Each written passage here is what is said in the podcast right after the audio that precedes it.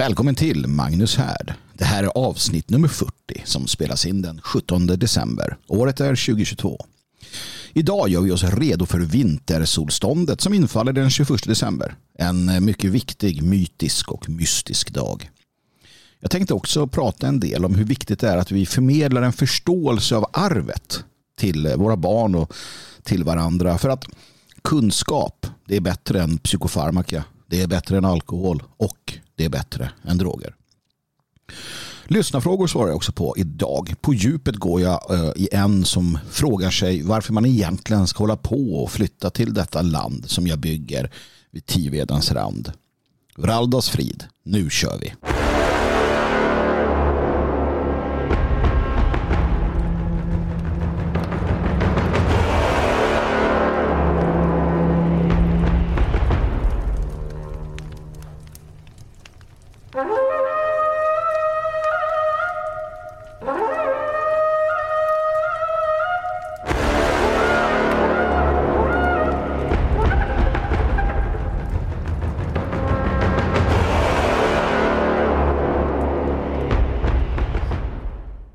Ja, varmt välkomna är ni allihopa till Magnus Härd. Nummer 40, avsnitt 40. Fantastiskt, vi närmar oss ju årets slut. Då. Är det här sista härden för året? Jag vet faktiskt inte. Jag tänkte att jag skulle kanske kunna svara på den frågan nu när jag, eh, när jag spelar in eh, det här avsnittet. Men jag är inte helt säker. Det återstår att se vart, vart det bär hän. Någonting till kommer säkert här eh, innan, innan året är slut, tror jag. Men generellt sett så drar vi ner lite på tempot eh, både här på härden såklart men eh, Svegot och det fria Sverige och så vidare. Det har varit ett tufft år, långt år och eh, jag behöver få vila lite. Även om jag är särdeles dålig på att göra det. Jag vill börja med lite formalia. Magnushard.proton.me Det är där du skickar, det är dit du skickar mejl om det är så att du vill ha tag på mig eller vill nå fram till mig. Jag svarar oftast i programmet, eh, sällan på mejlen. Men eh, skriv för allt i världen. Och besök gärna magnushard.se. Ehm, det är ju då hemsidan för detta projekt som vi har tillsammans, vi i härdens folk. Ehm, det är långt många fler som lyssnar på podden än som läser det som skrivs. Och Det är ju fullt förståeligt, men det är också lite sorgligt. För att vi måste vårda förmågan att läsa text i block. Det är mycket lättare att bara ta del av det talade ordet, jag vet det. Men eh, varför ge upp det övertag man har mot alla de som inte kan läsa genom att strunta i att läsa? Det är ju inte bra. Eller hur? Det är ju ganska dumt. Och i dessa tider då de gör allt de kan för att eh, eh likt eh, någon form av får springa in i en folla där vi ska hållas, eh, hållas i någon form av träldom så är kunskap makt. Och kunskap kommer på olika sätt. Och kunskap som blir kvar det är kunskap du tar till dig när du läser och begrundar och funderar. Så Eh, jag hoppas att du eh, tar tillfället i akt. Att du eh, går in på magnushard.se och att du läser och tar del av det som skrivs där. Sen kan du tycka att det är rent trams va? och då behöver du inte göra det. Nej, det är inte så att du ska läsa för någon jävla snällhets skull utan tycker att det inte är något att ha, nej men läs något annat. Viktiga i grunden är att du tar till dig information textmässigt påminner om stödshoppen som vi äntligen fick upp då, hagal.se. Det är ju både en stödshop och en, ehm, eh, en, en butik för mitt eh, eget märke då som heter Hagal eller Hagal Alhag. Ehm, jag har eh, gjort ett gäng designers för då ehm, i början då klädtryck då, men det, det kommer här vad det lider mer och mer utav annat. Jag sitter och arbetar med en del. Och vi rör oss inom den esoteriska, mytiska, mystiska delen av eh, tillvaron eh, som är så pass viktig. Jag sitter och skapar en del, en del här hemma vid som jag kommer lägga ut och jag hoppas att ni uppskattar det. Hagal.se, alltså H-A-G-A-L-L.se finns i dagsläget en hel del eh, trevliga eh, kläder.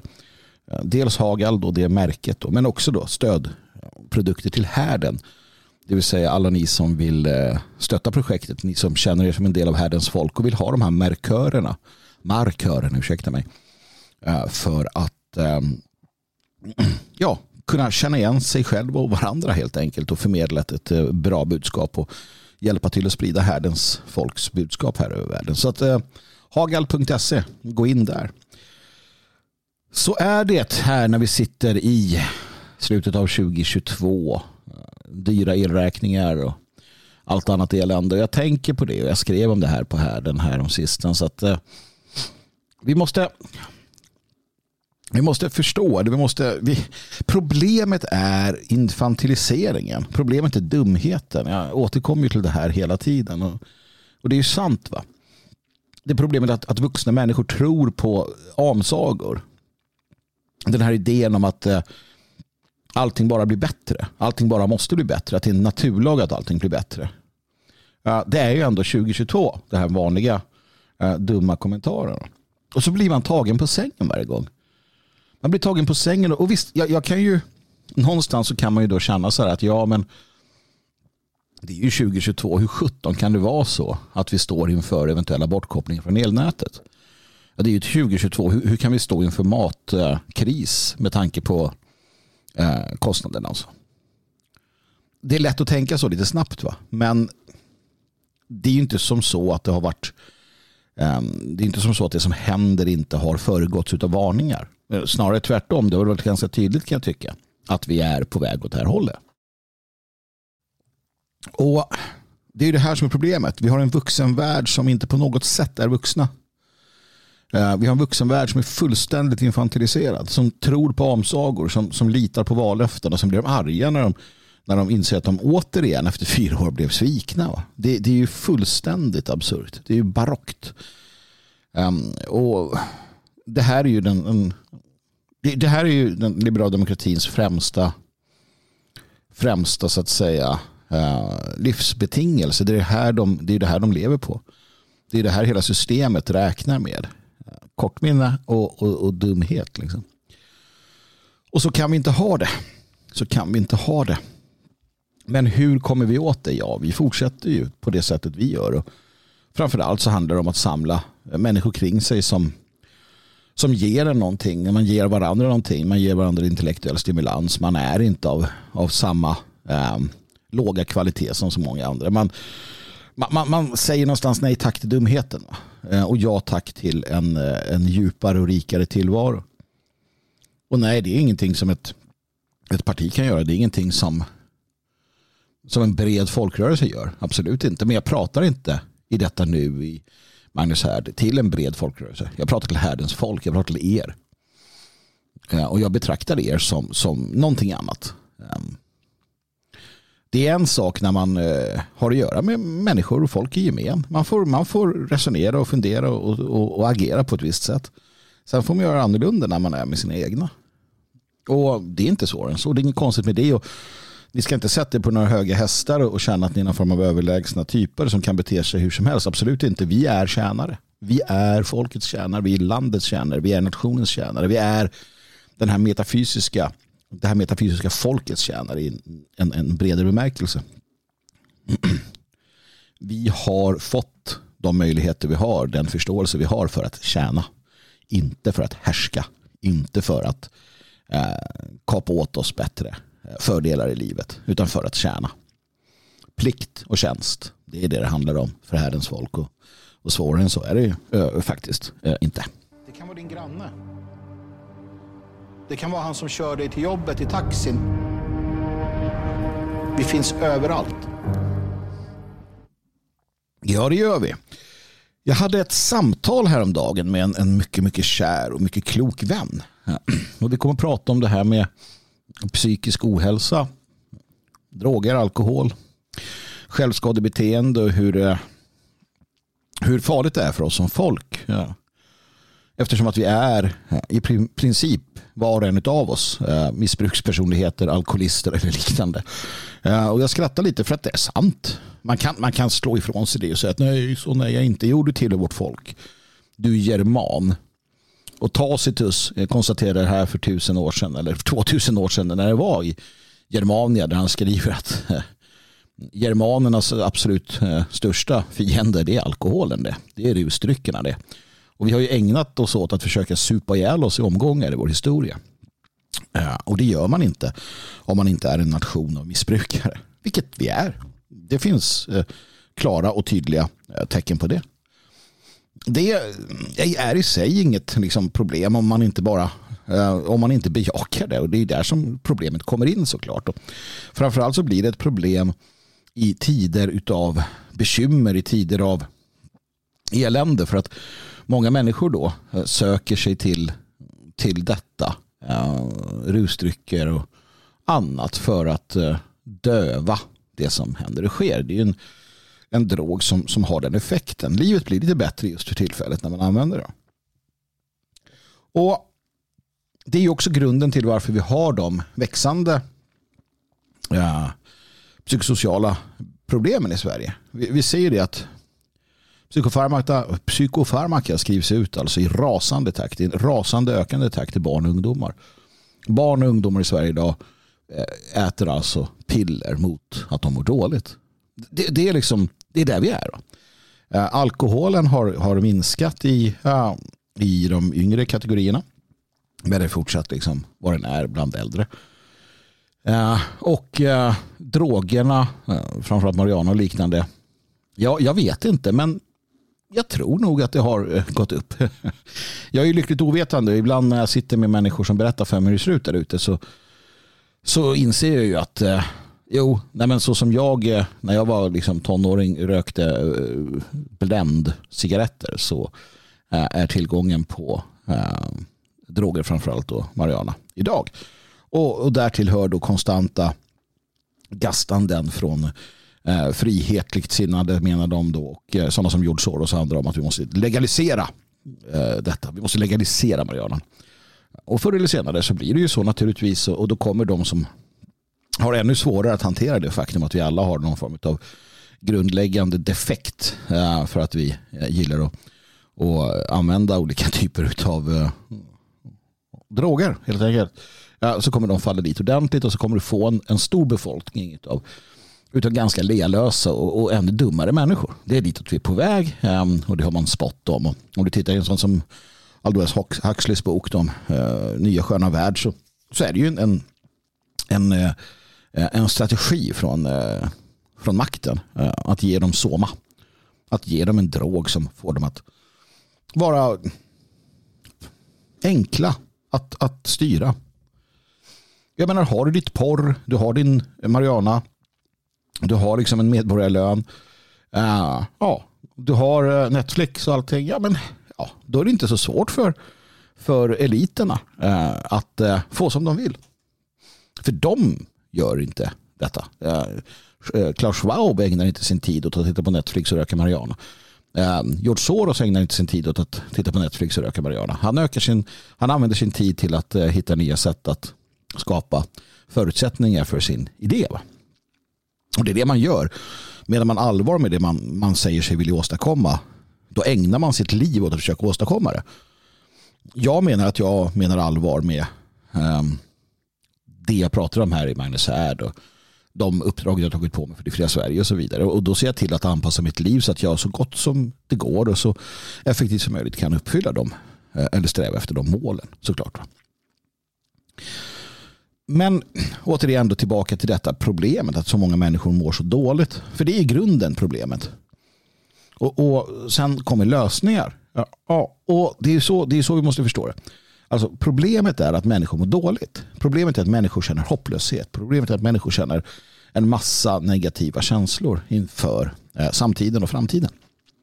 Det, det, är grunden. Förstår vi inte att det är grunden, ja, då kommer vi inte göra någonting åt någonting. När du väl känner allt det här, då är frågan hur hanterar du det? Hur hanterar du alla de känslorna? Hur hanterar du eh, alla de utmaningarna? Och det, det, är den stora frågan för att det finns olika sätt att hantera det på. Eh, idag är det poppis med, med eh, samtalsterapier om du har klimatångest och eh, olika typer av självhjälp och, och sådär. Men, men allt som ofta så, så faller man igenom och då finns det ju Eh, medikamenter som sagt. Psykofarmaka skrivs ut i en, i en, i en rasande takt. Eh, men du har också droger och du har alkohol och du har andra typer av självskadebeteende. Inte bara att du gör illa dig själv på olika sätt och vis men att du lever destruktivt sexuellt eller eh, tar väldigt stora risker och så vidare eh, i livet. Och det är där vi ser då allt fler ungdomar hamna. Och det är de som då sedermera då eh, medicineras med psykofarmaka. Om vi tittar på USA så ser vi en enorm katastrof när det kommer till den här typen av droger som skrivs ut. Och, och ja, det här händer i Sverige i en ökande takt. Och då hade jag det här samtalet med min kloka vän och vi resonerade fram och tillbaka om det här. Uh, och vi landade liksom, som man så ofta gör, i att, uh, att det finns många olika orsaker till att det är som det är. Men, men eh, en som vi någonstans kan komma överens om och som vi kan se det är ju det faktum att människor är helt eh, historielösa, kulturlösa till stor del och, och lite som vindflöjlar. Lite som, eh, lite som ett, ett eh, fartyg utan rorsman. Utan, eh, utan någon karta, utan någon kompass. Som en virrig, eh, bortsprungen hund i skogen som inte vet var de ska ta vägen. Vad gör jag här? Varför är jag här? Vad, va, vad är meningen? Hur ser morgondagen ut egentligen? Vad, vad ska det bli av, av allting? Hur, hur, hur kommer det se ut? Är det någon mening med någonting? Eller är det bara meningslöst? Alla de här frågorna ställer man. Jag ställer dem. Du ställer dem. Det är klart vi ställer dem. Vi, vi är existentiella varelser. Vi ställer existentiella frågor. Varför i hela helskottas namn är jag här? Och varför är jag här och vad ska jag göra under den period jag är här? Och sen den där dagen, för den kommer. Fan ta mig, den kommer. Där jag ligger där och så dör jag. Va, vad hände sen då? Va, va, vad var meningen med allt detta? Existentiella frågor, skrämmer livet ur folk. Det, det har skrämt livet ur folk i alla tider. Va? Eh, och vi har på olika sätt och vis hanterat det genom religioner och genom idéer och filosof, filosofier och så vidare. Vi har, vi har eh, försökt förstå de här sakerna. Vi har kommit fram till vissa saker. Traditionen och mystiken som svarar på mycket av det här. Som berättar för oss varför det är på ett visst sätt och så vidare. Vilket har hjälpt människor och eh, skapat den civilisation som vi fortfarande då gnager på. Men gemene man har tappat detta. Gemene man har tappat detta. Framförallt för sekulariseringen. Vi har ingen tro, vi har ingenting längre. Vi har ingen förståelse. Vi är kulturlösa, rotlösa, snart raslösa. Och vad är vägen ur detta? Vad är vägen ur detta? Jo, vägen ur detta, kära du, det är det som eh, som jag alltid har, alltid är väl ta i, men det som jag ofta pratar om och som jag tycker det eh, är värt att komma tillbaka till idag. Framförallt nu när det är jul och så. Och det är påminnelsen om vilka vi är. Alltså du och jag, härdens folk, vi har en stor uppgift. En stor uppgift och det är att predika de goda nyheterna. Att predika evangelium. Att predika för våra fränder. De fantastiska nyheterna om vilka de är. Vi ska hjälpa dem att minnas. Vi ska hjälpa dem att förstå. Vi ska hjälpa dem att, att, att, att verkligen återknyta till det faktum att de är en länk i en kedja som sträcker sig tillbaka i årtusenden. Och att de är här tack vare medvetna val gjorda av förfäderna. Generation efter generation efter generation. Som valde livet, som valde att försöka göra någonting bättre. Som valde att försöka skapa en, en bättre tillvaro, en bättre framtid. Och vilka var de här människorna? Ja, på individnivå så, så kan det vara svårt ibland, speciellt när vi går tillbaka i tiden, men på kollektiv nivå så är de så är vi människor av ras. Vi är människor av den vitariska rasen. Med allt vad det innebär. Med alla de upptäckter. All den civilisationsskapande. All den kultur. All den myt och mystik. Allt detta fantastiska. Vi är söner av bärsärkar. Söner av karoliner. Söner av skytiska, skytiska krigare som reser över slätten. Vi är söner av sjöfarare. Vi är döttrar till sköldmöer. Vi är döttrar till eh, starka kvinnor som som stod upp för och fanns där, som tog hand om hemmet och härden. Det är vad vi är. Vi är inga veka, trötta, meningslösa typer. I oss finns allt det de hade. Vårt arv är vår rasarv. Från Taklamakanöknen i Kina över hela eh, Asien, Mellanöstern, Europa, Nordafrika, Sydamerika, Sydafrika, eh, Nordamerika, Skandinavien, Ultima Thule, Atlantis, Hyperborea. Det är vårt arv. Det är vårt arv. På riktigt så är det vårt arv.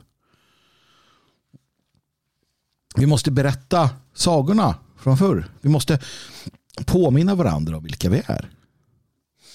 Jag hittade i eh, Karlbergska stiftelsens arkiv en, en eh, text. Den götiska tanken i svensk historia. Det finns en, en fantastisk liten strof här från Fritiof Saga. Stark ström med egna vågor går genom havet. Stark ström med egna vågor går genom havet. Karl Enfrid Karlberg skriver Norden, Sverige som Olof Rudebeck även kallar Manhem är de hjältemodiga göternas urhem på jorden. Urkällan för ärofull frihetsanda, för mannavett, kulturskapande kraft och statsgrundande förmåga. Historieromantik, ropar våra kosmopolitiserade katederlärda. Kulturskymning, göticism, nazism sekundera servilt alla orientaliskt omtöcknade opinionsbilder i nutida svensk eller rättare sagt osvensk press, radio och tv. Historieromantik må så vara. Men denna svensk-götiska romantik har bevisligen alltid utgjort en mäktig drivkraft i vår historiska och andliga utveckling. Det är det här vi måste förstå. Vi måste ta till oss orden att myten är mer verklig än verkligheten. Vi måste förstå att verkligheten är denna. Sagan om göterna. Sagan om det folk som härstammar från det yttersta Norden. Det var här urhemmet låg. Atlantis, Hyperborea, vad du nu vill. Och som någon gång före förra istiden kanske gick under av olika skäl. Och sen med minnet från denna högstående kultur skapas nästa våg utav kultur i världen. Det är en uppgift för artmedveten och ansvarskännande svensk nutidsungdom och inte bara ungdom, snarare för oss äldre, att hålla denna tro, denna hänförelse levande och stark. Att medels fri nationell upplysning och framförallt genom personligt föredöme i karaktärshänseende genom en kärv och mannavärdig nordisk livsstil och målsättning bereda väg för en svensk nationell folkresning, för en ny götisk våg. Stark ström med egna vågor går genom havet. Det är det här du måste berätta om. Det är de här sagorna du måste berätta om till dina barn eller föräldrar eller bröder eller systrar. Du måste stänga av tvn. Stänga bort det världsliga och berätta för det uppvaknande släktet om vilka de är. För att gör man det om de förstår på riktigt vilka de är ja då är sannolikheten att de slänger bort sina liv sannolikheten att de, sannolikheten att de, att de vanhedrar sig själva så mycket lägre. Man vill inte slänga bort sitt liv. Man vill inte slänga bort sitt arv. Man vill inte slänga bort sin biologi. Om man vet vilka man härstammar från. Man vet vilka vi är. Man kommer inte ägna sig åt skörlevnad i lika hög utsträckning. Och med större sannolikhet så kommer du avstå från allt sånt här dåligt. Och du kommer vara säker på vem du är. Du kommer vakna på morgonen. Den 12-13-åriga killen och tjejen vaknar på morgonen och vet. De vet det arv de är sprungna ur. De förstår den storhet de bär inom sig. De förstår att de är allfaden Guds folk och barn. Och de vet att de har en speciell plats här i universum. De är inte bara mekaniska köttklumpar i en, i en värld som bara rusar mot någon form av gud vet vad. Nej, de vet vilka de är och att de har en orsak till att de finns här. Och när det är svårt och jobbigt så vet de att det är svårt och jobbigt för att det blir så ibland. För att man har ett uppdrag, man har ett syfte med sitt liv och då vill man inte supa ner sig. Då vill man inte droga sitt sinne.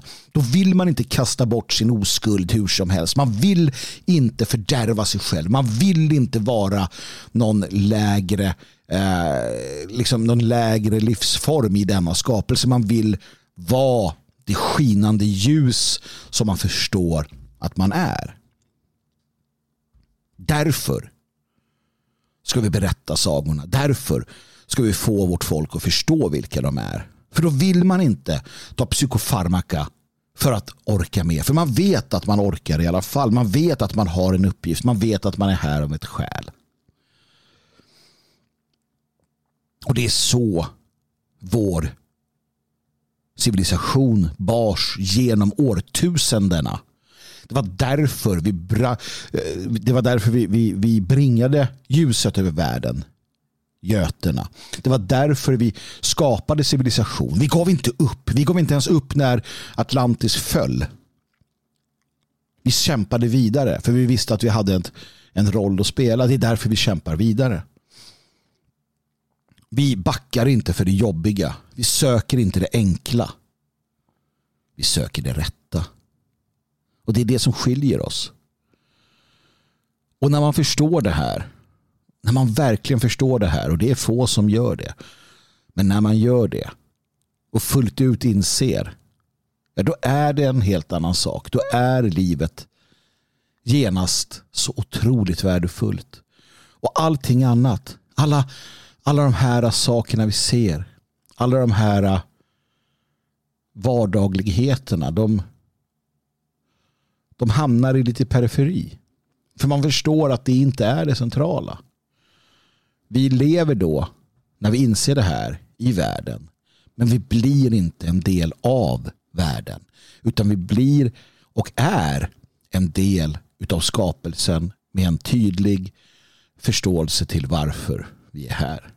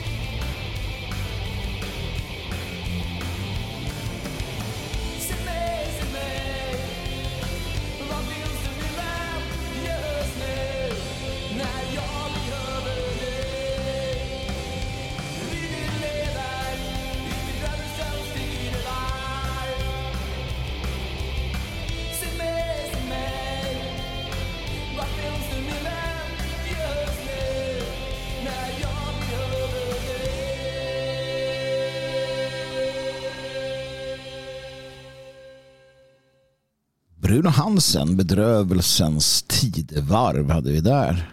Ja, den var inte dålig den inte. Ärligt talat en av mina absoluta favoriter. Eh, utan tvekan är det. Och eh, ja, vi spelar ju den då i samarbete med tillsammans med Midgård. Midgård Shop, Midgård Records och Liberplay. Midgardshop.com och liberplay.se. Bra nationell musik har vi där. Den 21 december infaller vintersolståndet. För mig är dagen som sådan värd att uppmärksamma ur ett såväl mytiskt som mystiskt perspektiv. Och jag vet att många oavsett tro och tradition gör detsamma. Och det spelar mindre roll varför du gör det. Att du gör det är det centrala. Symboliskt är det ju så faktiskt att eh, ljuset, solen, återigen då besegrar mörkret. Varje dag efter den 21 kommer vara något lite längre medan solen återerövrar sin plats på himlavalvet. Vintersolståndet är således ett återkommande löfte om att återuppståndelsen och livet fortsätter. Arierna är ett soldyrkande folk. Men det är inte sagt att vi skyr månens kalla sken. Den vanliga idén är att solen är maskulin. Det håller jag inte med om. Solen är feminin, livgivaren och den som omfamnar oss med värme. Månen är för mig maskulin, kall och tålmodigt väntande på något. Som en gammal viking sittande på stranden med blicken mot havet. Sin ungdomslekplats och hoppet om en sista resa. Det är inte så underligt att eh, våra germanska förfäder såväl som deras förfäder, skyterna och israeliterna och så vidare, använde månkalendrar. När jag var yngre så var det månen, mörkret och natten som drog mig till sig. Jag skulle bli man, leva farligt en stund och mejslas ut. Men eh, ju äldre jag blir, desto mer är det solen som drar i mig. Jag längtar efter hennes värmande smekningar på min hud och drömmer om att få kasta dessa lager med kläder och hälsa henne med utsträckta armar. Nog är man german alltid. Grekerna har Helios och under den stora mästaren Akhenaton blev Aton upplyft till den enda guden. Men hos oss här i Thule var Sol en kvinna, en asynja därtill. Solen är mystisk och mytisk. De eh, ariska religionerna bär alla vittnesmål om det. Läs eh, hymn till Aton exempelvis. Något eh, uppenbarligen psalmisten gjorde. Om du jämför med psalm 104 där allfader Gud beskrivs som insvept i ljus som i en mantel. Orden, tankarna, känslorna, de går igen helt enkelt. Man kan fördjupa sig i solmyterna och symboliken som de bär. Man kan fundera över solens mystiska betydelse för vår ras och för människorna. Man kan fördjupa sig i idén om den svarta solen som ska finnas dold bakom vår sol på det metafysiska planet. Det står var och en fritt att söka eller så nöjer man sig med att välkomna henne och glädjas över att vi kommer få se mer av henne framöver. Ja, tills eh, sommarsolståndet inträder förstås. Då vi påminns om den dualistiska principen som skär igenom skapelsen. Man kan eh, fira, högtidlighålla och lyfta vintersolståndet på olika sätt. För min del verkar det som att det blir en privat ceremoni det här året. Men gör det gärna tillsammans med vänner, nära och kära, med ditt mannaförbund, med din familj, med dina barn. Låt hela dagen från tidig morgon vara en dag då du öppnar ögonen och tackar Vralda för möjligheten att ännu en dag få göra hans vilja. Ännu en dag få göra din plikt. Ännu en dag att tjäna hans folk. Tills det är dags att du tänker igenom dag dina sovdags. Låt myten och mystiken kring vintersolståndet vara i dina tankar. Att eh, ljuset kommer åter. Det är värt att fira. Så är det.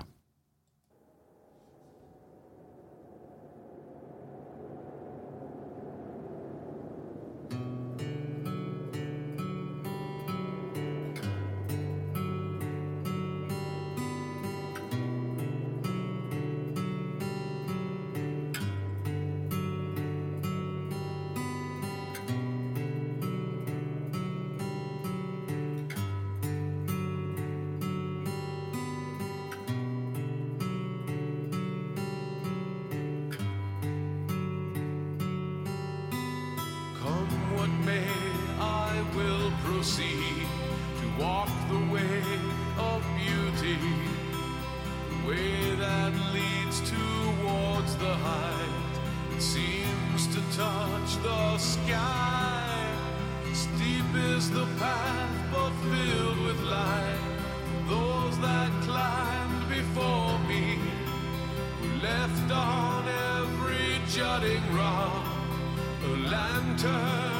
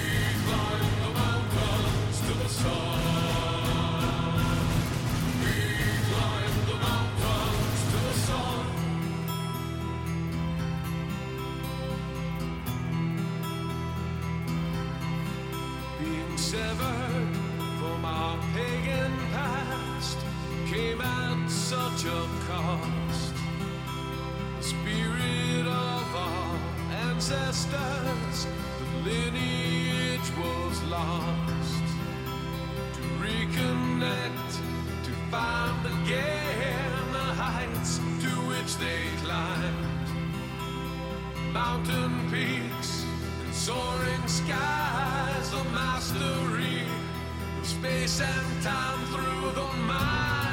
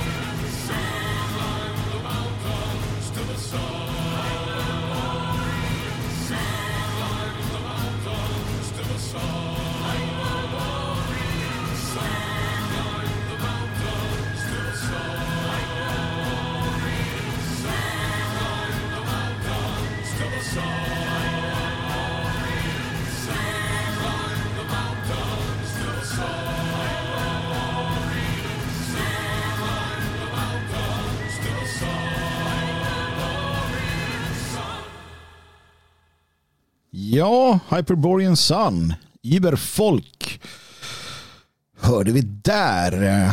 Återigen i samarbete med Midgård Records, midgårdshop.com och Liberplay, liberplay.se.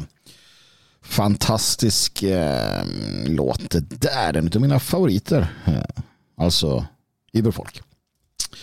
Nu mina vänner är det dags för lyssnarbrev. Dum, dum, dum, dum.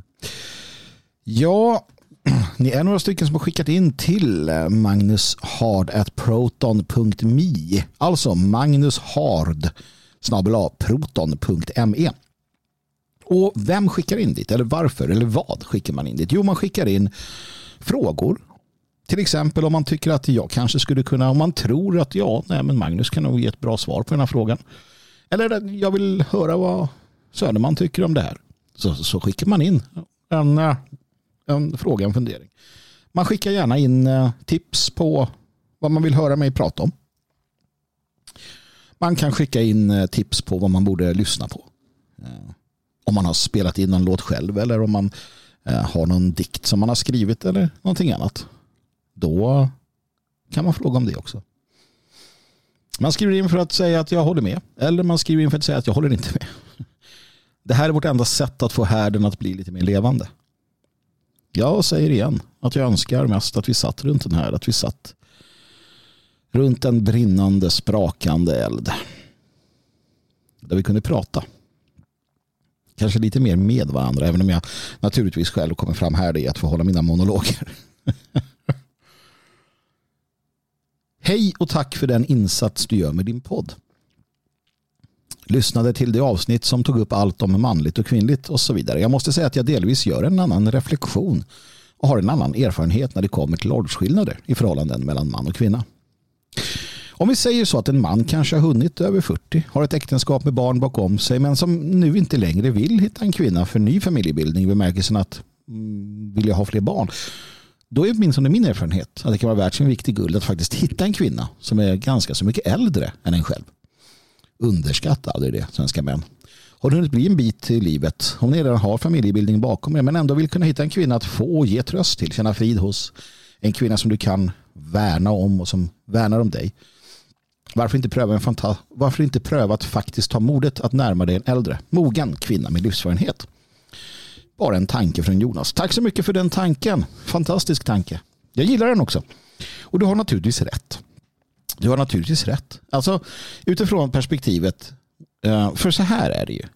Om man är klar med barn och familj, om man är klar med, med de delarna, ehm, då kan man ju inte slå klorna i, i någon som är i sina bästa år och som eh, har det framför sig. Och så att säga kapa henne eller för den delen honom och säga att nej men nu, nu, ska, du, nu ska vi vara men vi ska inte ha barn till exempel. Det, det, så gör man inte. Naturligtvis inte. Så där håller jag med dig Jonas. Om, om du är färdig med de sakerna, eh, egentligen oavsett hur gammal du är, men är du färdig med de sakerna, ja då, då ska du inte eh, då ska du inte så att säga eh, eh fånga någon som, som har det framför sig. För då gör du eh, henne en, en enorm otjänst. Vad är det för jävla sätt liksom? Och du gör dig själv en otjänst naturligtvis. Så du gör folket en otjänst och du gör inte gudarnas vilja. Så att jag håller med Jonas, absolut. Eh, under de förutsättningarna. Sen tror jag säkert du kan ha rätt också. Eh, jag, jag vet inte. Eh, men jag, jag litar på dig. Du är en av Herrens folk för guds skull. Och varför skulle du inte ha rätt? Jag, jag tänker att du, att du vet vad du pratar om. Eh, och jag tycker att alla kan ta med sig det. Ehm, som, som Jonas skriver. Är man väl klar med barn, eh, barn och familj, ja, då, då är det ju helt andra saker som, som händer. Och då får man väl helt enkelt ja, ute, utgå från det. Och eh, på olika sätt hitta det som, som fungerar bäst för en. Det som gör en lyckligast. Och det, det är väl kanske det som är det viktiga här i grund och botten. Jag kan sitta och teoretisera kring de här sakerna bäst jag vill. Och ni också naturligtvis. Och det gör vi. Det, det är intressant och det är på olika sätt och vis viktigt. Men i grund och botten så slutar det ju med att du måste må bra. Och att du faktiskt har rätt till det. Det där är någonting som jag har svårt för. Jag har så o, o, orimligt svårt att, att acceptera att jag har rätt att vara lycklig. Men det har jag. Och det har du också. Du har rätt att vara nöjd. Du har rätt att vara lycklig. Du har rätt att ha det bra. Du har rätt att ha det bra med en annan människa. Vad, vad än det innebär, när ni är två vuxna, vad det än innebär att ni har det bra så, så har ni rätt till det.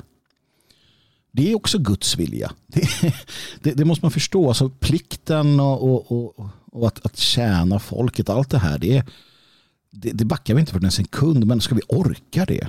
Ska vi orka göra det med ett leende på läpparna, då krävs det också att vi har källor till glädje i livet. Källor till njutning. Källor till, till allt detta. Och då, då ska man inte, som Jonas säger, förkasta en idé, förkasta en, en tanke bara för att. Det kan man inte göra.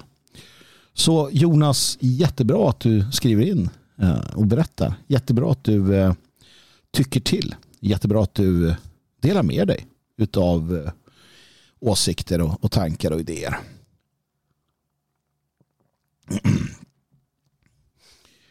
Hej Magnus. Du har länge propagerat för att alla fria svenskar ska flytta till Elgarås. Jag håller inte med längre. Det var befriande att höra Jalle Horn säga alla kan inte flytta till Elgarås. Jag fick en ögonöppnare när jag lyssnade på Red Eyes Halloween special. Henrik och Lana hade med en gäst som bor i Los Angeles. Hon var fullt medveten om den ökade dekadansen i staden men hon skulle aldrig flytta. Hennes släkt har bott där i generationer och hon vet inget finare. Ingen finare och vackrare plats än LA. Och jag känner samma. Jag har bott i Göteborg hela mitt liv. En jättefin stad. Det har blivit rejält dekadent. Men ska jag fly min hemstad och börja på nytt bara för att alla städer blivit sämre? Vem vet vart man hamnar i framtiden men att dra upp alla rötter och flytta till Lägerås det tror jag varken de flesta vill, kan eller behöver. Tankar om det med vänlig hälsning Niklas. Tack så mycket Niklas för ditt eh, mejl. Ja, mina tankar om detta. Först och främst inte helt sant. Eh, alla fria svenskar eh, ska inte flytta till Elgarås. Det, det tycker jag inte. Um, utan det jag brukar säga är att man antingen flyttar hit eh, eller så gör man det vi gör här där man själv bor. Och det tycker jag är det fundamentala. Det ska alla göra. Alla. För det ser jag som en, en, en, en, ett strategiskt val. En strategi för framtiden. Alla fria svenskar ska etablera sig och eh, arbeta för att kunna hävda sig, skydda sig själva, påverka samhället där de befinner sig. Vi gör det här i Elgerås och eh, jag förutsätter och jag kräver utifrån, eh, utifrån liksom hur situationen ser ut att man gör det naturligtvis också lokalt. Eh, sen har ju Jalle naturligtvis rätt i det. Att alla kan inte flytta till Elgerås. Eller ja, ska vi vara sådär autistiska och eh, märka ord som jag ibland faktiskt gör så jo, det är klart att alla kan. Att flytta hit är inget eh, svårt. Det finns arbete, det finns bostäder och det finns eh, människor här. Alltså det bor människor här så det är klart att alla kan flytta hit. Och, och sen är det ju faktiskt så att det hade varit ganska härligt om det var så. Men jag förstår ju hur du menar. Eh, och Jalle också för den delen. Att det, det kan ju finnas många skäl till att man inte vill just hamna här. Men återigen, då går vi tillbaka till punkt ett. Det vill säga, om du inte kommer hit och bygger ett land så ska du göra det där du bor. Du ska leva i världen men inte vara en del av världen och du ska säkerställa att de fria svenskarna som du då anser dig vara en del utav har de bästa möjligheterna att skydda sig själva, försvara sig själva och leva i glädje, frihet och fred där de befinner sig. Om du ska bo i Göteborg, Malmö, LA eller vart som helst så är det fortfarande så att det är det du måste göra. Du måste skapa de sociala sammanhangen precis som utlänningarna har gjort. De har sina områden i staden. Det måste vi också ha. Vi, nationalister, måste ha det. Innan jag fortsätter så låt mig utgå från eller låt mig konstatera att jag inte utgår från känslor när jag, när jag säger att vi måste bygga ett land här vid Tivedens strand. Eller när vi för den delen eh, måste bygga våra sociala och andra sammanslutningar där vi bor. Vad man själv känner i sammanhanget är inte något jag lägger någon vikt vid jag tycker att vi vuxna män och kvinnor kan stå över våra känslor om det, säger, om det, om det visar sig att, att de hämmar oss. Om de är i vägen för det vi måste göra. Återigen, plikten är det som är grundläggande. Plikten och tjänsten. Men att bryta upp och bygga upp är inte för alla. Det, det, det, det är så enkelt. Eh, och det är därför jag säger det att man är välkommen hit och göra det om man är av den kvaliteten. Men om man inte har det i sig så måste man göra detsamma där man bor. Du, Niklas, måste göra det där du bor. Om du inte avser att komma hit och göra det med oss, ja, men då måste du ta det ansvaret där du bor. Och, och det är ju bara självklart utifrån ett strategiskt perspektiv. För att ensam är inte stark. Och jag förutsätter att du då har eller håller på att skaffa den typen av gemenskap, trygghet, redundans och robusta möjligheter till överlevnad som vi har här där du bor. Och det är inget fel med det. Eh, så att så är det ju. Och vill man bo i eh, Los Angeles, New York, Stockholm eller Göteborg och, och var, då, då, då, då gör man ju det. Eh, men du måste också vara medveten om konsekvenserna. Och inte så mycket för dig själv kanske, men dina barn. Och din kvinna. Och dina föräldrar eller andra som, som så att säga du har ansvar för. Du måste förstå uh, vad du gör. Det måste vara ett medvetet val som är genomtänkt. Precis som att saker och ting som våra förfäder gjorde var genomtänkta. De rusade inte bara åstad styrd av att de kände ditten eller ville datten. Utan de såg ju på sin eh, omvärld och sin samtid och sina förutsättningar. Och så skapade de och arbetade för det bästa de kunde. Och som sagt, vill man bo kvar eller vill man vara där, där man så att säga har sina rötter, i det här fallet och Göteborg, ja men var det. Men återigen, du måste göra allt annat som krävs för att skapa de bästa förutsättningarna. Och till exempel se där Odalfolket och Mannaförbundet, min bok om detta. Då förutsätter jag att du har eller arbetar för att få ett mannaförbund där du bor, i det området där du befinner dig. Så att du inte är ensam eller själv. Du, du, du måste ha dina sociala nätverk och allting. Sen blir det rent taktiskt mycket, mycket svårare i en storstad. Jag har befunnit mig mitt upp i kravaller när stadsdelar brinner. Då kan du inte bara göra som du vill. Då sitter du fast i din lägenhet. Och jag förutsätter att man om man då väljer att bo kvar till exempel i en storstad så ser man till att bosätta sig på platser där man har åtminstone en chans att försvara sig.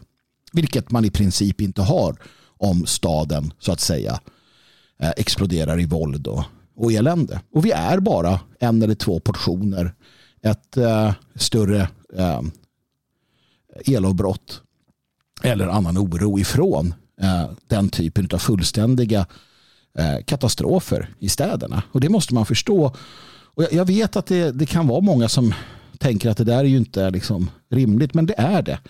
Eh, titta på hur våra städer ser ut, titta på den demografiska situationen ehm, och se hur det har sett ut i andra länder så inser man ganska snart vartåt det barkar hän väldigt snabbt.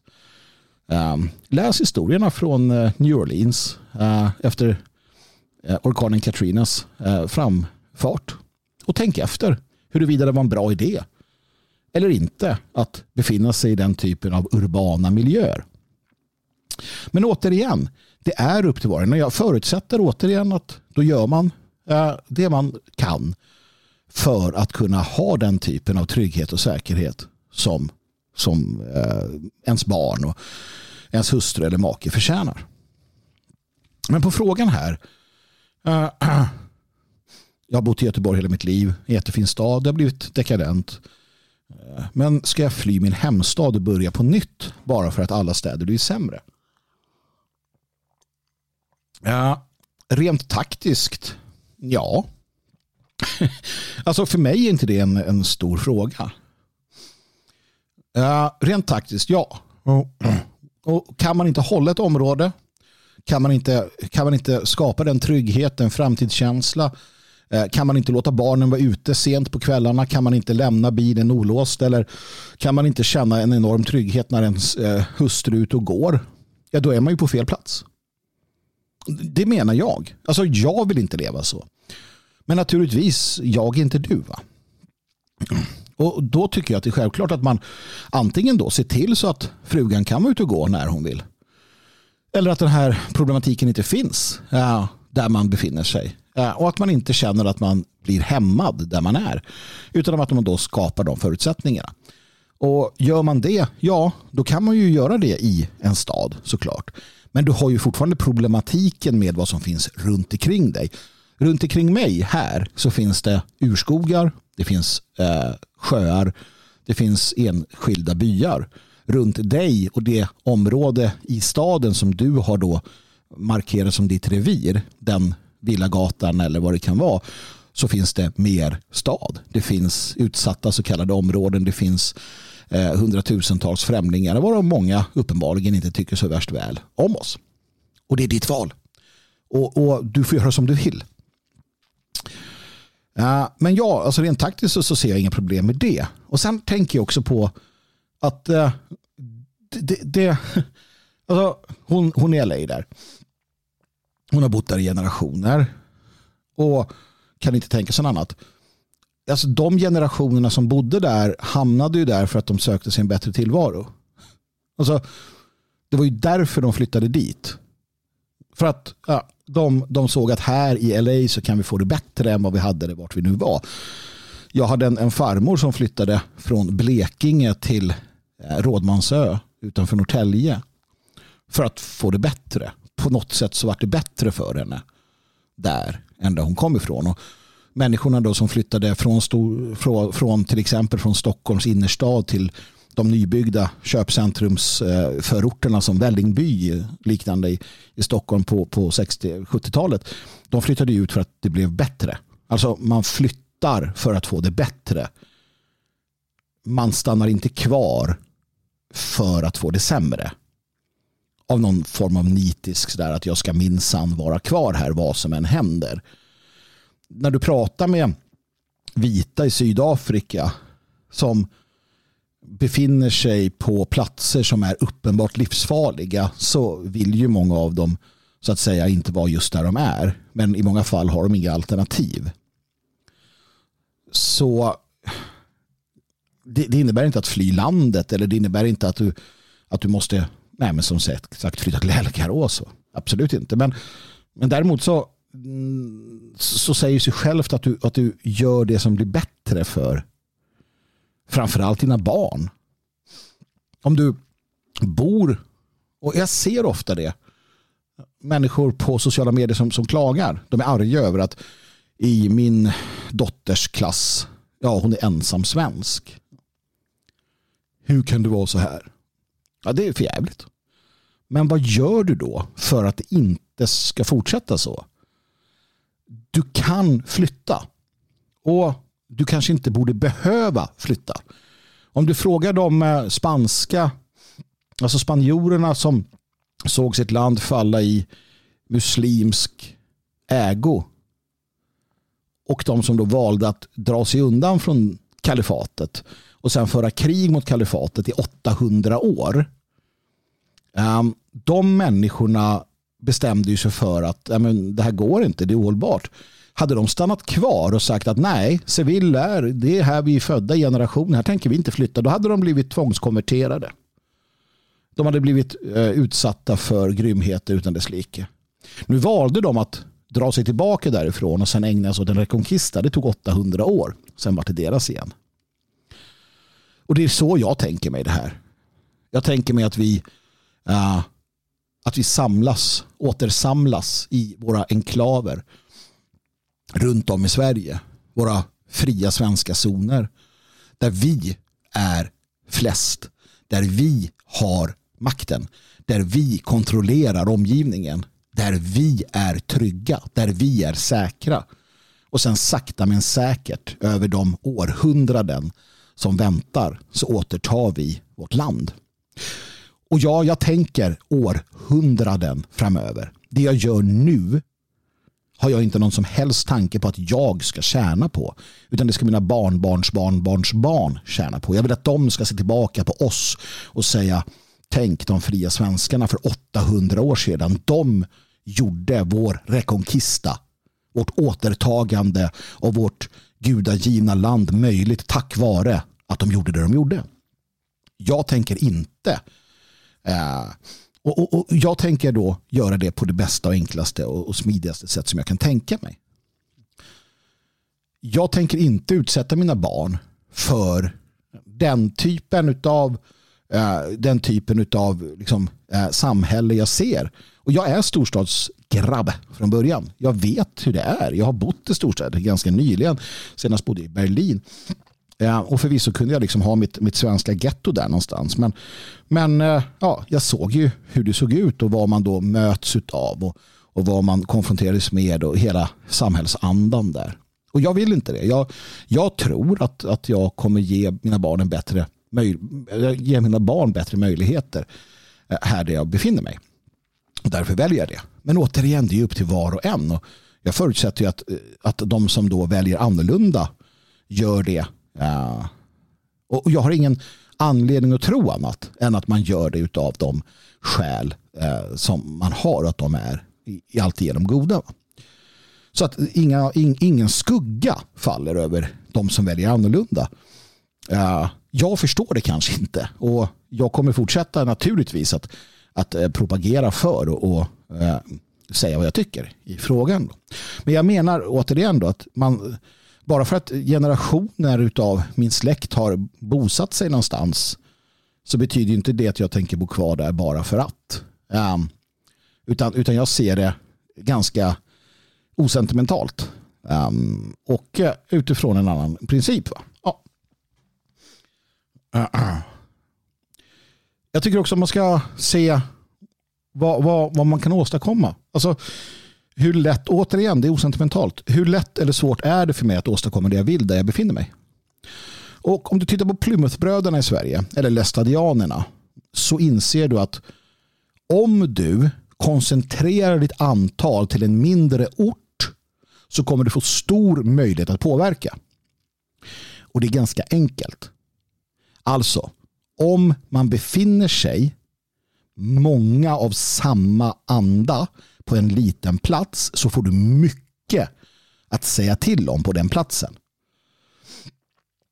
Om du befinner dig på en plats där de flesta, den överväldigande majoriteten inte håller med dig och därtill är utlänningar, ja då har du ingen makt.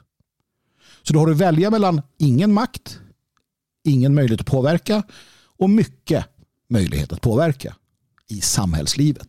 Och det är ditt val. Jag väljer att försöka söka mig tillsammans med så många som möjligt av eh, sådana som tänker som jag på en plats där sen vi kan påverka samhället. Och det här är ju rent, det här är ett nummerspel. Det är väldigt enkelt. Om du tar hundra nationella och sätter i en by så blir den byn mer nationell än inte.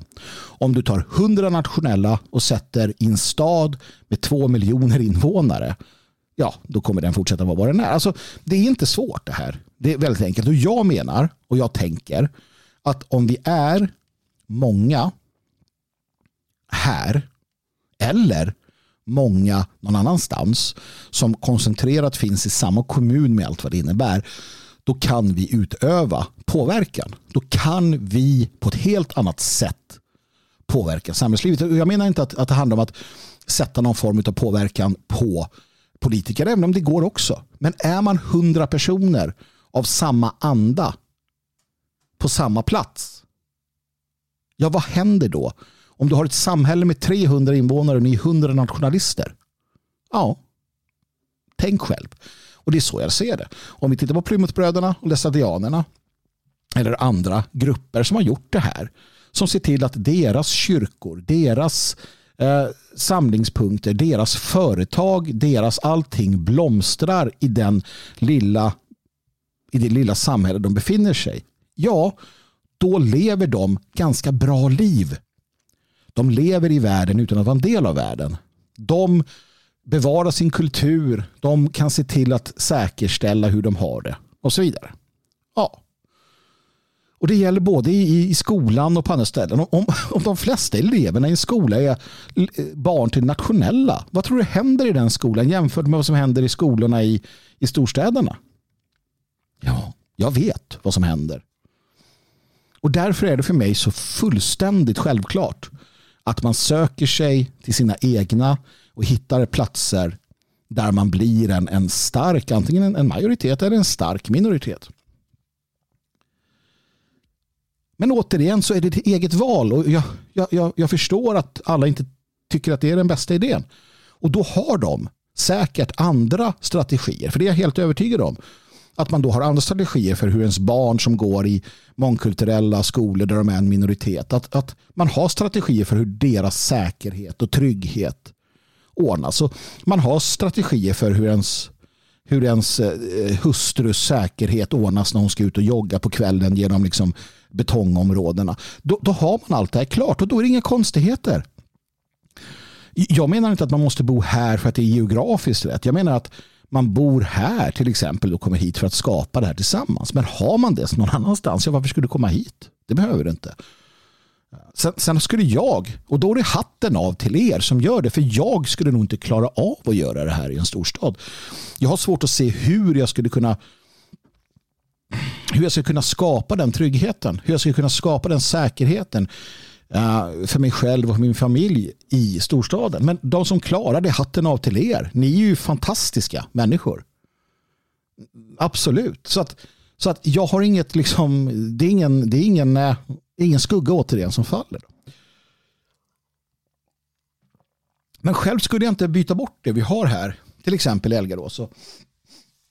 Nu är vi inte alls många utifrån hur många vi skulle kunna vara. Ja. Men det finns en enorm trygghet på alla sätt och vis. Det finns en närhet till varandra. Inom, inom liksom springavstånd så finns det kamrater. Det finns vänner. Det finns nationalister. Jag är inte bästis med alla utav dem. Somliga träffar man mer ofta, andra mer sällan. Det blir ju samma sak. Ja, jag vet inte. Men de finns där. Eh, och jag vet att det är goda människor. Och jag vet också att många andra som vi har lärt känna här på orten är fantastiska människor. Det finns en, en, en, en känsla och det finns ett frö till någonting så mycket bättre. Jag skulle inte byta bort det här för allt smör i Småland. Verkligen inte. Här vet jag att min son kan ge sig ut och ja, det finns ingen fara. Jag vet att man inte behöver låsa bilen eller, eller liknande. Jag vet att ingen är dum nog att, att försöka ställa till det för oss. Jag vet det. Och det är skönt. Jag vet att min, eh, min kvinna skulle kunna gå fritt. Hon skulle till och med kunna vara lite på kanelen om hon vill. Det är ingen fara. För det är ingen som är dum nog att göra någonting. Det finns liksom inte på det sättet. Och det är jag nöjd med. Och jag tycker det är bra. Och jag vet ju hur det skulle kunna vara. Alltså, jag, har sett, jag har sett och jag lever i hur det är nu. Och jag tänker om jag hade, om jag hade 20 man till, 20 fäder, 20 karar, 20 familjer till i Elgarås. Jag, jag, jag ser framför mig, och jag vet vad det skulle innebära. Och jag vet vad vi skulle kunna åstadkomma. Och jag menar och jag tror att om man fullt ut förstår vad det innebär. Vad det innebär för ens barn i skolan. Vad det innebär för ens familj rent generellt. Om man förstår det, ja, då är det inte så stor svårighet att, att, eh, att kunna motivera till varför man kanske skulle välja det före. För tänk barnomsorgen, tänk samhällslivet, tänk barnens uppväxt. Tänk att slippa den här begränsningen. Jag, jag, jag eh, pratade med en, en, fick här samma kloka person som jag pratade om tidigare. Hon berättade då hur, hur begränsad hon själv har känt sig hela sitt liv. Under all uppväxt, under, under tiden hon har bott i, i städer och så, hur begränsad man är på många, många ställen. Som ung kvinna eller för den delen som ung man. Jag till exempel råder ju alla unga män i storstäder att gå inte ut om ni inte är i gäng. Jag har för många gånger sett och varit med om hur människor råkar illa ut efter mörkrets inbrott för att de är ensamma. Och det gäller ju småstäder också. Gå inte ut om du inte går i ett gäng. För du är ett lätt villebråd. Alltså det är det samhälle vi lever i. Ja, eller bo här. Bo i Elgarås. För här kan du gå ut själv. Är du en del av det fria Sverige? Ja, det är inga problem. Du kan gå ut och gå själv här. Ja, för att det här är en, en annan del av, av Sverige. Det här är det fria Sverige man behöver inte begränsa sig här på det sättet. Vi behöver inte fundera och det gäller ju inte bara eh, just precis exakt här utan det gäller ju lite större område också. Hade vi varit 50-100 man, ja, 200. Det är det jag menar va? Eh, och det är ren matematik. Um, och det finns jobb. Det finns, uh, det finns liksom alla möjligheter att skapa sig en, en bra tillvaro här. Men som sagt, det är inte för alla. Det är inte för alla såklart. Det finns en massa skäl till att det, det, det liksom inte blir så. Utan att man väljer annat. Men återigen så cirklar vi tillbaka till det väldigt, väldigt simpla. Även om du stannar där du är så har du samma krav och samma plikt att uppfylla. Jag menar bara att det blir svårare. Det blir svårare att etablera dominans om du bor i en storstad. Det blir svårare att skapa de, eh, de relationerna. Det blir svårare att skapa eftersom du inte har den närheten. Men kan du hitta det allt i en stad? Absolut. Jag menar, många av mina bästa vänner bor ju kvar i städerna. Eh, och, och, och de eh, har sina skäl till det. Och de gör vad de kan utifrån det. Och jag tycker det är eh, hedervärt av dem. Men de gör ju också detta. Så att nej, jag tycker att man ska komma hit om man är av rätt anda. Om man har det i sig, om man ser det här som jag ser det här. Då ska man komma hit och bygga tillsammans med oss. Men gör man inte det, nej men då ska man vara där man är och bygga där. Och det är viktigt för att du kommer hit för att arbeta. Du kommer hit för att vara en del av någonting eh, nytt, någonting i min värld speciellt. Och var och en väljer sin väg. I Magnus härd så uppmuntrar jag eller säger åt härdens folk att de ska göra så här. Antingen kommer ni hit och gör det tillsammans med mig här eller så gör ni detta där ni bor. Men ni ska skapa egna länder. Ni ska skapa egna stammar. Ni ska skapa egna sociala sammanhang där ni är någonting helt annat. En ny stam. En ny stam på gammal rot. Det är generalorden alltid. Och vill man inte det, då slipper man det också naturligtvis. Men då tillhör man ju inte Herrens folk. det är inte svårare än så. Och jag berättar om det här. Jag propagand, propagand, propag, propagerar för detta. Och jag bjuder in till det. Och vill man inte så slipper man. Men återigen, du slipper inte att göra det där du bor. Utan då, det, är, det är bara en fråga om lokalisation, alltså vart man är någonstans. Men det viktiga i det här, kära lyssnare, det viktiga i det här, det är att komma ihåg att när du väljer så väljer du inte bara för dig själv. Ja, det beror lite grann på naturligtvis. Jag har en del lyssnare som är äldre och de säger till mig att men vad fan, jag är liksom eh, eh, jag är gammal, jag, jag vill inte flytta, jag bor bra där jag bor och jag tänker liksom fortsätta med det. Och det är inget konstigt. De, de har gjort, alltså de har sina, eh, de har liksom det bakom sig. Uh, andra äldre som jag pratar med de flyttar hit för att de vill ha det. De tycker att det verkar schysst. Uh, så det är inte det, men det jag menar är att du som är lite yngre, du som har så att säga familj och liv framför dig, när du väljer, då väljer du inte bara för dig själv, utan väljer också för dina barn och för din hustru då, eller din make, lite beroende på. Det är för dem du väljer. Och när du ser på framtiden, när du ser framtiden an, när du förstår, när du, när du ser demografi, när du tittar på skolan i ditt område, när du tittar på brottsstatistiken, när du tittar på kriminaliteten, när du tittar på alla de sakerna. Ja, du kan ju naturligtvis välja och se så här att ja, men här där jag bor så är det um, det är lugnt liksom. Och, och, jag tittar på demografin och ser att det är så pass stark svensk närvaro och så vidare att det här är inga problem. Mina barn kommer kunna växa upp tryggt och kunna vara ute och cykla själva och de kommer inte känna att de blir rånade och så. Perfekt. Eller så tittar du och säger att nej vänta så här kan vi inte ha det. Jag som vuxen som åker till jobbet, kommer hem, har eh, liksom pengar på, på, på, i plånboken och ja, lever ganska, för det gör vi vuxna, vi lever väldigt, väldigt eh, stängda liv. Vi har våra favoritrestauranger och allt det här. Men det kan du inte applicera på dina barn. De lever helt andra liv. Och det är det jag menar. Du väljer ju inte framförallt för dig själv. Du väljer för dina barn. Det är därför våra förfäder valde att vandra bort från vissa platser och sätta eh, och bygga nytt på nya platser där det var bättre. De stannade inte kvar för att de kände för det utan de flyttade på sig för att ge sina barn en bättre framtid. Och det är det jag åsyftar och det är det jag tänker på. Det är det som är det viktiga här.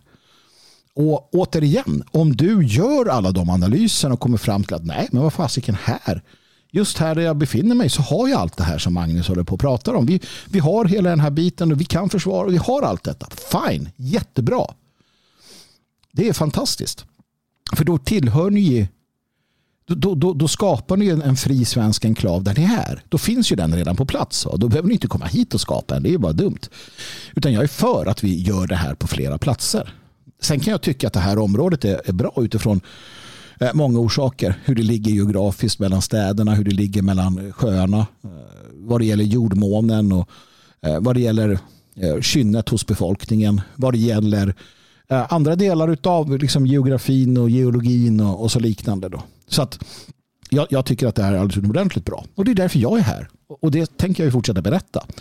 Men vill man inte så ska man inte komma hit. Eh, och vill man inte så, så vill jag inte ha er här heller. För att man måste vilja, annars blir det inget bra alls. Så att jag är ju för att man, att man skapar på lång sikt en, en till exempel är du en ung man som är singel, ja, då är inte det här den bästa platsen för dig. Av det enkla skälet att det finns i princip inga fruntimmer här. De flyttar härifrån. Så att där handlar det också om att titta sig omkring och se, okej, okay, uh, jag lever mitt liv, jag bygger upp en verksamhet, jag kanske gör det och det och det och sen så, så får jag, skaffar jag mig en bra kvinna och sen så när det är dags för familj, då flyttar vi för att vara en del av det här. Jag kanske köper ett sommarhus för att med bygga upp den här verksamheten för att sen kunna flytta dit när jag har min familj eller när första barnet är på väg. Och då kan de växa upp i den här härliga gemenskapen. Det, det har jag full förståelse för. Va? Jag har full förståelse för att man inte som singel flyttar hit och sätter sig och glor. Va? Det, eller, eller du ska inte, man ska inte tro att man kan komma hit och så, så liksom blir det serverat. Faktum är att vi serverar ingenting för de som kommer hit. Det finns inget som serveras. Det är hårt arbete och, och jag vet Dan var inne på att jag någon gång försökte, det lät som att jag försökte skrämma bort folk och det är nästan så att jag vill det. Det är nästan så att jag vill säga som typ Främlingslegionen att nej du hör nog inte hemma här, du ska nog inte vara här. Men så är det naturligtvis inte. Alltså, det, är inga, det, är ingen, det är inga konstigheter. Vi bor här. Vi är ett gäng människor som bor här och som försöker hjälpa varandra och som ja, vill bygga en bättre framtid. Det är inte svårare än så. Va? Och det kommer någon här och någon där. Eh, man har olika förutsättningar, olika idéer, olika tankar. Eh, har man... Eh, ja, nej men så att, så att så är det ju. Och nej, du ska inte heller naturligtvis om du är singel, du ska inte, du ska inte liksom i denna tid med, med alla Eh, datingsajter och appar och skit så, så kommer det nog gå alldeles utmärkt också. Det handlar ju mer om vem du är som människa än någonting annat. Men, men absolut, ehm, kommer du hit så är du varmt välkommen. Men eh, eh, kom av rätt premisser. Vill du inte vara här, var inte det. Men gör det du ska där du är. Återigen, här, någon annanstans, plikten först. Plikten främst och som tjänare och omhändertagare av barn och familj. Och kom ihåg då att du väljer inte bara för dig själv. Utan du väljer för din familj. Du väljer för din, äh, din, din framtid. Liksom. Och det eh, tänker inte jag lägga mig i hur du gör. Så Niklas, tack så mycket för ditt, äh, äh, ditt brev. Och kör hårt där du befinner dig. Och gör det du ska så blir det hur bra som helst. Sist men inte minst eh, Svante Polk skriver att eh, han har läst artikeln Det är upp till oss hur det blir på hemsidan magnushard.se. Förändringen gör jag själv, helst med likasinnade som jag haft svårt att hitta. Men för att vara hållbart i svåra tider bör det vara en grupp som arbetar för gruppens gemensamma bästa överlevnad. Dessvärre, men i vissa avseenden positivt, att jag är mycket präglad av talesättet bra karl, kar reder sig själv. Jag önskar er en riktigt god jul och ett gott nytt år och jag önskar dig detsamma. Och det är inget fel. Bra kar reder sig själv och bra karar som reder sig själv tillsammans med andra är en kraft som inte går att stoppa. En familj som är självständig, självstyrande, kärleksfull och resursfull blir så fantastiskt mycket bättre tillsammans med andra. Det är det vi vill ha. Det är det vi vill ha här, det är det vi vill ha i Herrens folk, det är det vi vill ha som svenskar. Vi vill ha människor som arbetar, strävar, reder sig själva. Eh, som frågar hela tiden vad kan jag göra för att göra det bättre? Frågan vad kan jag få? Nej, vad kan jag ge? Vad kan jag bidra med? Om man vill ha, om man vill utnyttja, om man vill och så bara så. Nej, det, det duger inte. Utan man får väldigt mycket när man ger ännu mer. Man blir en del av en skapande gemenskap. En skapande gemenskap och den delar ju med sig av solidaritet, kärlek och hjälp. Man blir en del av den svenska nationella oppositionen utifrån hur jag ser den och den del som jag har någon som helst kontroll över. Alltså härdens folk och det vi gör här. Du blir en del av detta för att du vill bidra. För att du vill arbeta stenhårt. För att du vill vara en del av en skapande process.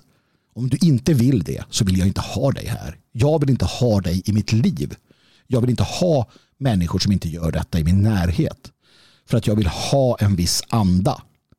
Och passar du in i den beskrivningen, ja då jäklar kommer vi kunna göra bra saker. Passar du inte in i den, nej men då får du hitta andra vägar och jag kan inte hjälpa dig. Magnus Härd och Härdens folk är inte för dig. Den är inte till för dig som inte kan ta dig i kragen och, och jobba på. Som inte kan liksom ta ditt ansvar. Nej, då, då, jag har inget, jag har liksom inget, jag har ingen relation där. Eh, och du har det inte med mig antagligen. Så att då är det bättre att man hittar andra sammanhang där man fungerar. Och det är ju det som är det viktiga det här. Att hitta sina sammanhang. För jag säger inte att jag är bättre eller sämre. Jag, jag är helt ointresserad av den typen av, av eh, liksom rangordning. Jag skiter i vilket. Jag vill göra det jag gör för att det ger resultat. Och jag gör det med människor som fungerar med mig. Jag förutsätter bara att alla gör det de gör för att få bra resultat. Att det är det man är ute efter. Jag förutsätter att man alltid arbetar för att göra det lite bättre för sig själv och för sin omgivning än det var innan man, man så att säga, varje dag så gör man saker lite bättre i den mån man kan.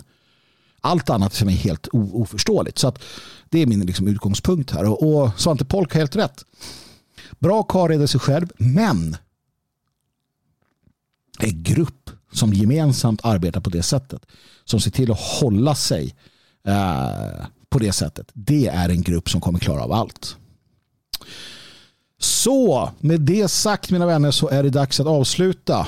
Eh, jag tackar Roger och Niklas som har donerat eh, generöst till Magnus Härd och tack till er alla som har blivit eh, prenumeranter på magnushard.se. Ni får ju i princip ingenting för det. Eh, det, det, är det fina med eh, min, eh, mitt, mitt så här premiumsystem. Att du får inget för det. Du kan prenumerera gratis ehm, och få tillgång till alla låsta artiklar. Men du kan också dela med dig i den mån du har möjlighet för att hjälpa till att lätta den ekonomiska bördan Eh, för mig. Eh, och, och, då kan du prenumerera. Du får, du får faktiskt någonting. Du får ett jävla bra samvete. Men du får också möjlighet att kommentera på artiklarna. Och det händer att jag också kommenterar då om du gör det. Eller så gör jag det inte. Och det är inte särskilt mycket. Jag kan säga att, att, att kommentera det är inte värt pengarna. Så att bli, bli medlem om du vill stötta Magnus här. Framförallt också då, gå in på hagal.se där du hittar eh, mina designs på kläderna och du hittar där till, eller på trycken på kläderna ska sägas. Eh, jag har inte designat kläderna, det skulle jag inte klara av.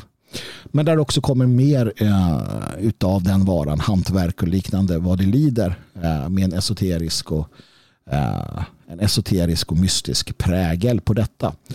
kommer komma mina kreationer av bilder och, och annat. Hantverk är på gång. Och så vidare. Eh, ja, det var väl det. Följ mig gärna på Telegram också. Man ska ju finnas överallt.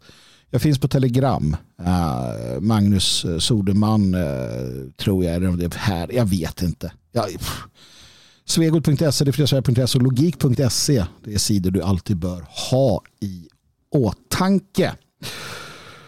Livets mening, icke att förglömma. Slåss med troll. Befria prinsessor. Döda varulvar. Det är att leva det. Sist men inte minst, ge aldrig upp.